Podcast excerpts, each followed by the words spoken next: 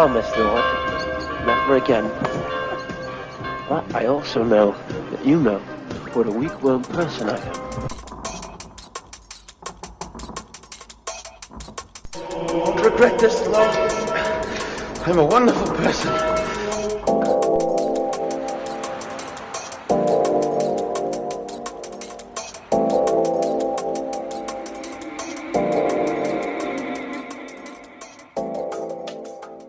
Hello and welcome back to the Tread Weary podcast. I am your host, Pastor Carlton Smee, and it is a wonderful chance for us to gather together here for our last episode of 2020. It's taken us a little over a year to get through John, and we have done it.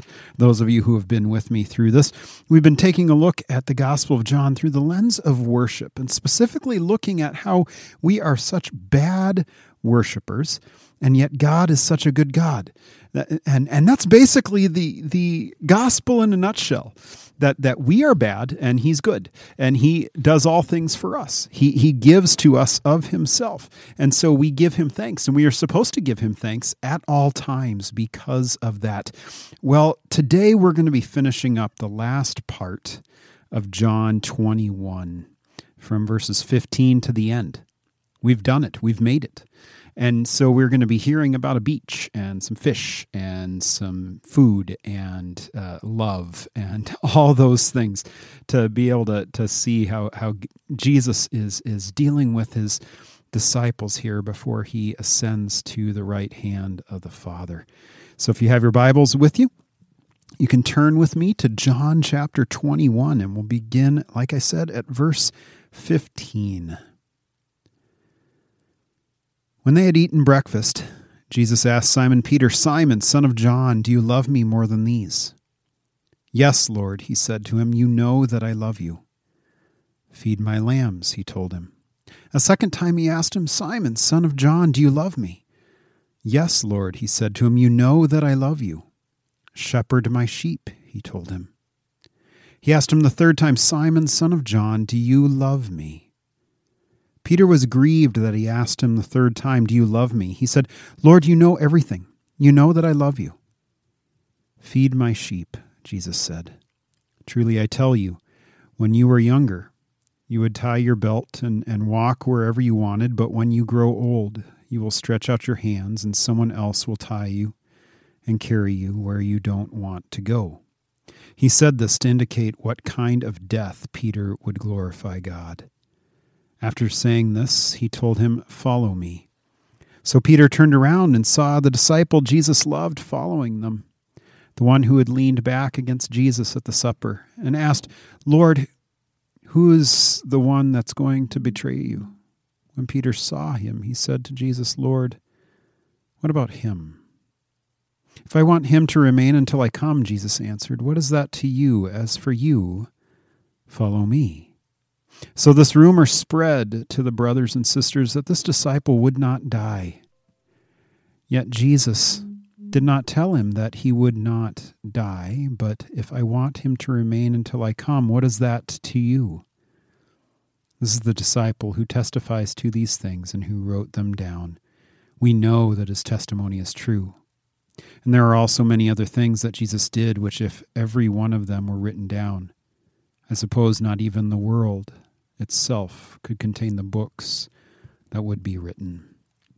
This is the word of the Lord. Thanks be to God. And let us pray. Gracious God, open up your word to us that we might know you, that we might follow you, that we might love you.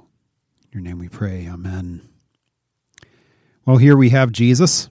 He's just gotten done showcasing himself to the disciples, and they sit to eat. And it says that they had breakfast together that they ate together. Here, Jesus was very much about food with his people. The amount of times that we see him eating, he he, he enjoyed a, a, a good meal, and and it says that that he he breaks the bread and, and he feeds all of all of the disciples. That he already had fish prepared, and and all of the disciples includes Peter, the one who denied him, who basically said that no, he's dead to me. And he breaks the fast with them. That, that, you know, breakfast being this this breaking of the fast of the night, and and these guys had been fishing all night, so they should have been rather hungry. So they get done with the meal, and Jesus asks Simon Peter a question. He says, Simon, son of John, or son of Jonah, do you love me more than these? Notice first that out of all the times in John, this is the first time where he doesn't say Simon Peter. He doesn't call him Peter or Simon Peter. He calls him Simon.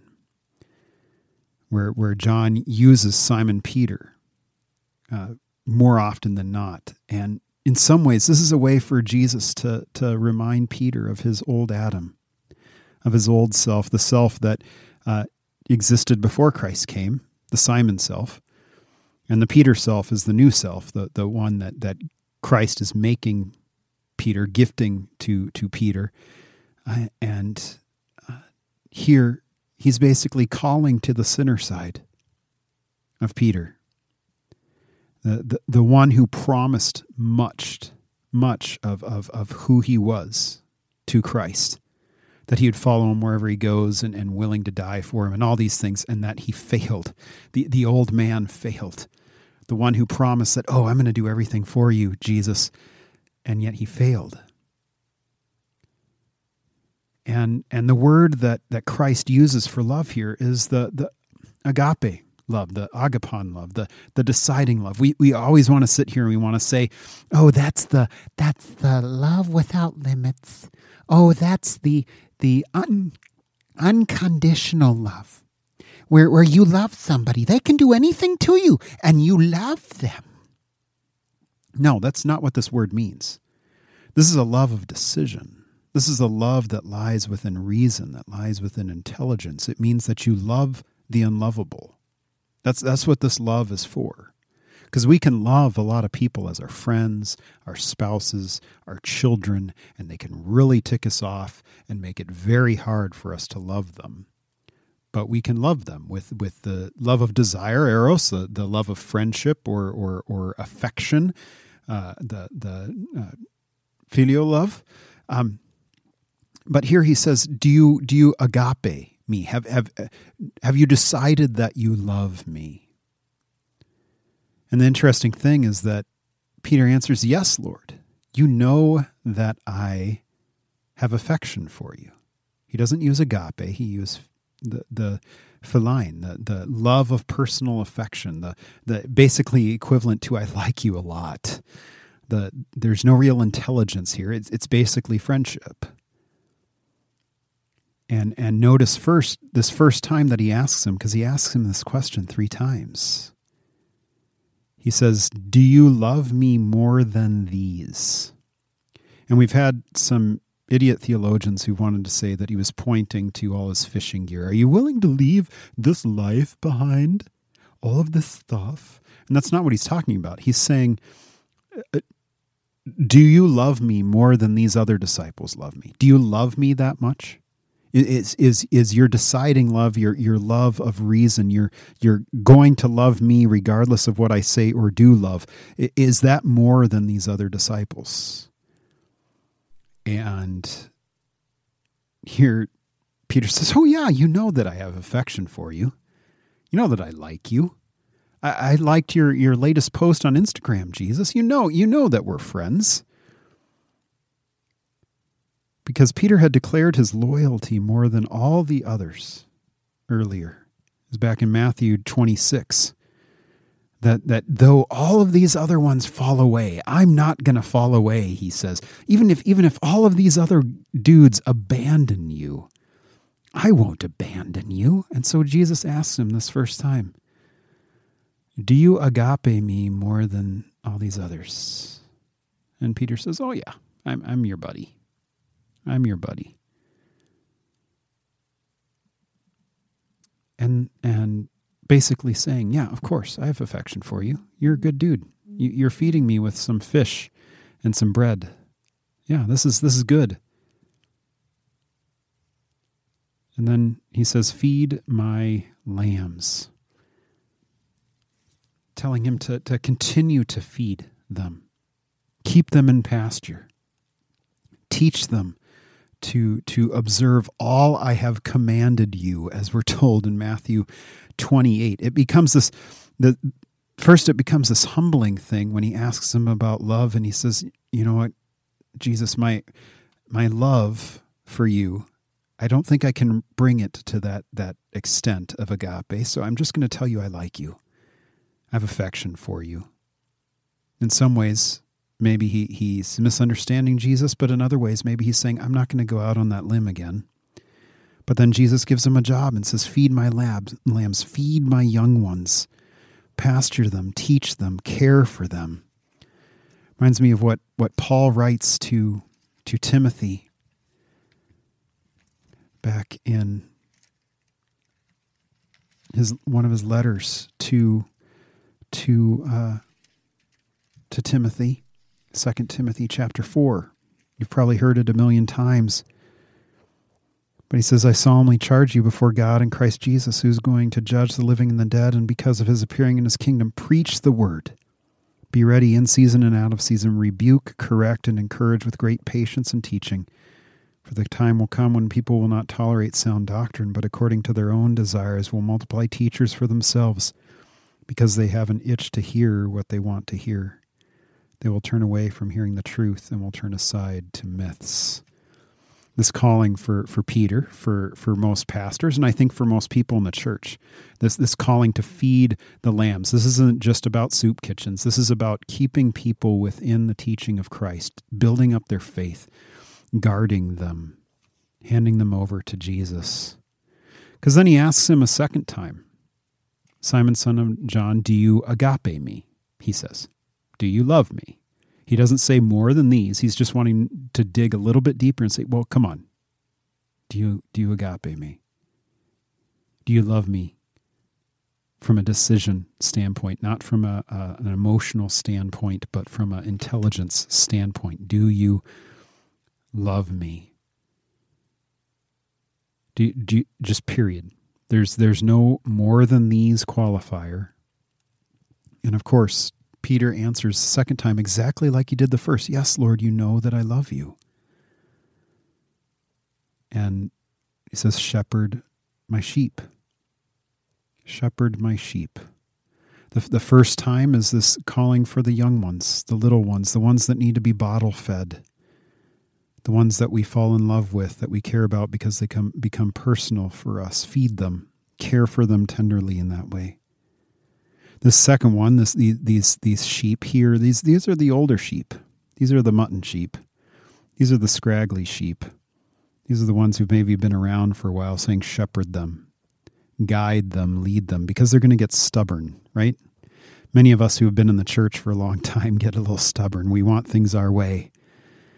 And we realize that we need our pastor to be there. And I'm not speaking just as a pastor, because as pastors, we need pastors too to shepherd us, to guide us, to lead us, to make us to lie down in green pastures because sometimes we don't want to. And so he's saying, you know, well, shepherd my sheep. My entire flock needs care. Shepherd them, lead them, guide them, oversee them. Then he asks him the third time, Simon, son of John, do you love me? And this time he he goes for the the affection love. He changes it from agape to philo. Do you have affection for me? Do you truly care about me? Your decisions have not been the best, basically, he's saying to Peter. Do, do you adore me? it makes me think of, O come, all ye faithful, right? O come, let us adore him. That's one of those, those big things that I always want to ask my churches. Do you, when we sing that song here at Christmas, do you actually adore Christ?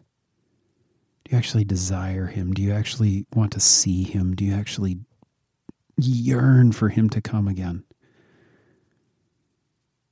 He asks him, Do you love me? And, and Peter gets upset.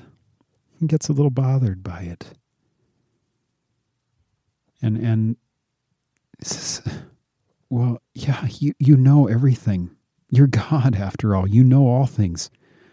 You know I'm a sinner. You know personally whether I love you or not. You tell me. And then he says, Feed my sheep again. And there's some textual variance here. Well, some of it uh, will just repeats sheep, um, but from from the second time he asks, but others of it actually says his dear sheep, his, his teenage sheep, that there's there's different kinds of sheep, right? That and in the Greek there would be the young little lambs, and then there'd be the old farts, and then the teenagers. And he's and he's saying again, feed my sheep, care for them, nurse them. And you need to. And then he gives him this wonderful warning, right? Saying, you know, right now you're walking around, you're you're putting on your own clothes, you're going where you want to go. Well, someday soon, when you grow old, someone else is going to lead you. Someone else is going to bind you, and they're going to take you somewhere where you don't want to go. And it said that this is to, to reference the death he's going to die, saying, Peter, you're going to die, and it's not going to be fun becomes almost a reminder for us, especially in, in 2020, as we've had our mortality placed in front of us every day, all day, because we have the numbers, we have the statistics given to us of, of this this virus, basically telling us that there are things out there that want to kill us, that everything is not hunky dory. And maybe this is the message from God that we need to take from, from 2020. Is that we're someone too that is going to die and yet, here, Jesus is telling Peter, it's not going to be fun for you. You're going to die for me. Follow me to the cross, Peter. Beloved, is that a call from God on you as well? Does that mean that, that Christ could be speaking to you now, to me, saying, things might not go well for us in this life, and we have to hold to Christ. We have to be fed, nourished, nurtured, pastured, cared for, following Christ, because following Christ can lead to death, not only figuratively or spiritually, but physically, maybe. Because there are people all over the world who die for the faith every day. Hundreds of thousands every year die as persecuted Christians. Could that be you? Could that be me? And so leave it to Peter, being Peter, Simon, whatever name you want to give him. Right now it's just Peter. He turns around, he sees John. This is the one who who had had laid against Jesus and and had uh, asked him, you know, who's who's the one that's going to betray you? And luckily didn't say Peter, even though Peter basically does. Well, Peter's like, whoa, whoa, whoa, whoa, whoa, whoa, whoa, whoa, Jesus, you're telling me that I'm going to die. Well, how about this dude here, my my competitor, the the one that we keep fighting uh, for who's going to be in first place on the team here. And Jesus says, so you know what? If I want him to remain until I come again, what business is that of yours? That's not that's not your problem. You don't worry about that. That's between me and him. You just follow me. You do what I say. You come after me. And whatever happens, happens. But you don't worry about John. How often it is, church, that we turn our eyes towards other things. We turn our eyes towards Christians. And we make our decisions about Christ and about the church based off of other Christians who may not be very Christ like. Well, this is for, for those of you who sit here and say, Well, I don't like the church because of hypocrites. Well, the world's full of hypocrites all you have to do is read the news and you see the number of, of politicians who tell us, okay, now don't go out, don't go anywhere. You're not allowed to travel. You stay home, stay put, don't work, go go into debt and and and do as we say. And then we find out that we're not supposed to do as they do because we find out they're going out and getting special treatments for, for their hair or or going on vacations to Mexico or or wherever and yet telling us to hunker down. Well, the world's full of hypocrites. People telling us to do one thing and we do, and, and they do another. And we look at the church and we see that too. Well, the church is full of sinners. The church is full, full of mortals. The church is full of people who sin, often against one another. And we have to be prepared to realize that we're joining the company of sinners, but also saints sinners who have been redeemed, who have been given grace and mercy in Christ, who will be raised on the last day. And here it, it says that a rumor spread that John was going to live forever. you know, until Jesus comes back. Well, rumors spread in the church too, but but that's podcast for another day. But here it's basically saying, no, we're we're not supposed to be worrying about, you know, well, what special promises did Jesus give to that guy? I want those promises. What about them? What about him? Oh, blah, blah, blah, blah, blah. No. Christ is speaking to you today, saying, Do you love me? Follow me. Come after me. Don't worry about Jane or Joe or Jesus down the street or whoever. Worry about Jesus, the one speaking to you in his gospel now, asking, Do you love me? and saying, Feed my sheep, and saying, Follow me. This call to you. Well, the gospel ends with the epilogue. This is the disciple who testifies to these things and who wrote them down. We know that his testimony is true. Basically, saying that this is about, you know, this is John saying that he's testifying to the certainty of these things of Christ. And then saying there could have been so much more written about Jesus, and there wouldn't be enough books written. There's so much more to this Jesus, church. We often paint him with a picture of whatever kind of Jesus we want him to be. But more often than not, we need the Jesus that we need. And the Jesus we need right now is the Christmas Jesus, the one who comes to us and gives of himself, saying, I love you before you love me. I came to you before you've ever come to me. And I followed you to the ends of the earth to capture you as mine. Beloved, make that yours today. Make this Christ yours because he is yours. He, he came into the world for you. He lived for you. He died for you. He was raised for you. To take away the fact that you and I, more often than not, live as though we don't need him, and usually tell him to go uh, jump off a bridge half the time.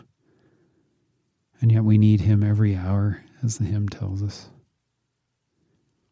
Well, I pray, church, that 2021 is a blessing to you. I pray God's mercies over you. I, I, wish you a Merry Christmas and a Happy New Year. Starting in, in 2021, we're going to mix some things up a bit. I have a few ideas in mind of what we're going to do here with the podcast. We're hoping to open it up a little bit. Um, a few different options, maybe some guests. I don't know. We'll have to wait and see.